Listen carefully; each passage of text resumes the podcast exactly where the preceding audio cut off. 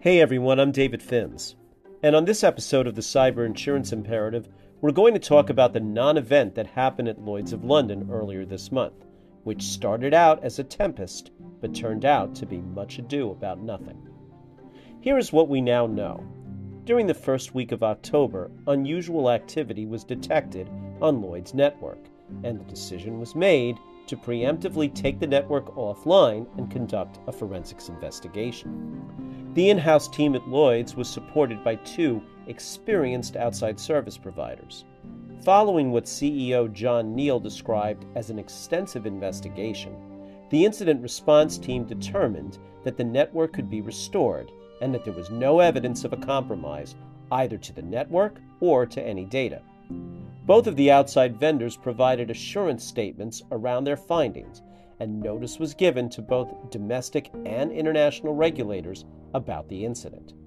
As of this recording, the network was due to be brought back online on the 12th night of October, and every market participant was being given the necessary resources to safely reconnect. Lloyd's was proactive in shutting down their network, and thankfully, all's well that ends well. They've been able to bring this incident to a favorable resolution, but there is a lesson in here for businesses of all types the importance of being able to conduct a voluntary shutdown to safeguard their network and data when necessary.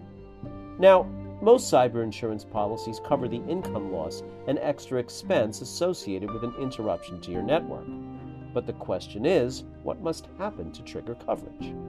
A deliberate attack, or security failure as it is sometimes known, is the most common scenario to trigger coverage, and many policies also provide a coverage trigger when the network is taken down by a comedy of errors or system failure.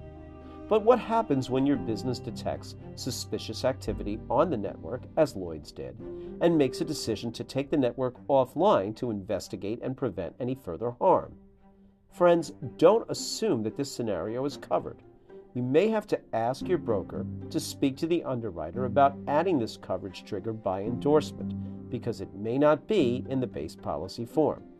Without that expansion of the coverage trigger, the profits you lose and the costs you incur coming up with workarounds may not be covered under your policy. This is another example of the type of coverage enhancements that we negotiate for our clients to make sure that your policy performs as you like it when a claim arises. If you would like a copy of our white paper, coverage typically available in the market, you can DM me on LinkedIn or email me at david.finz at alliant.com. It's just one more way that Alliant helps you find the more rewarding way to manage risk. Thanks for listening.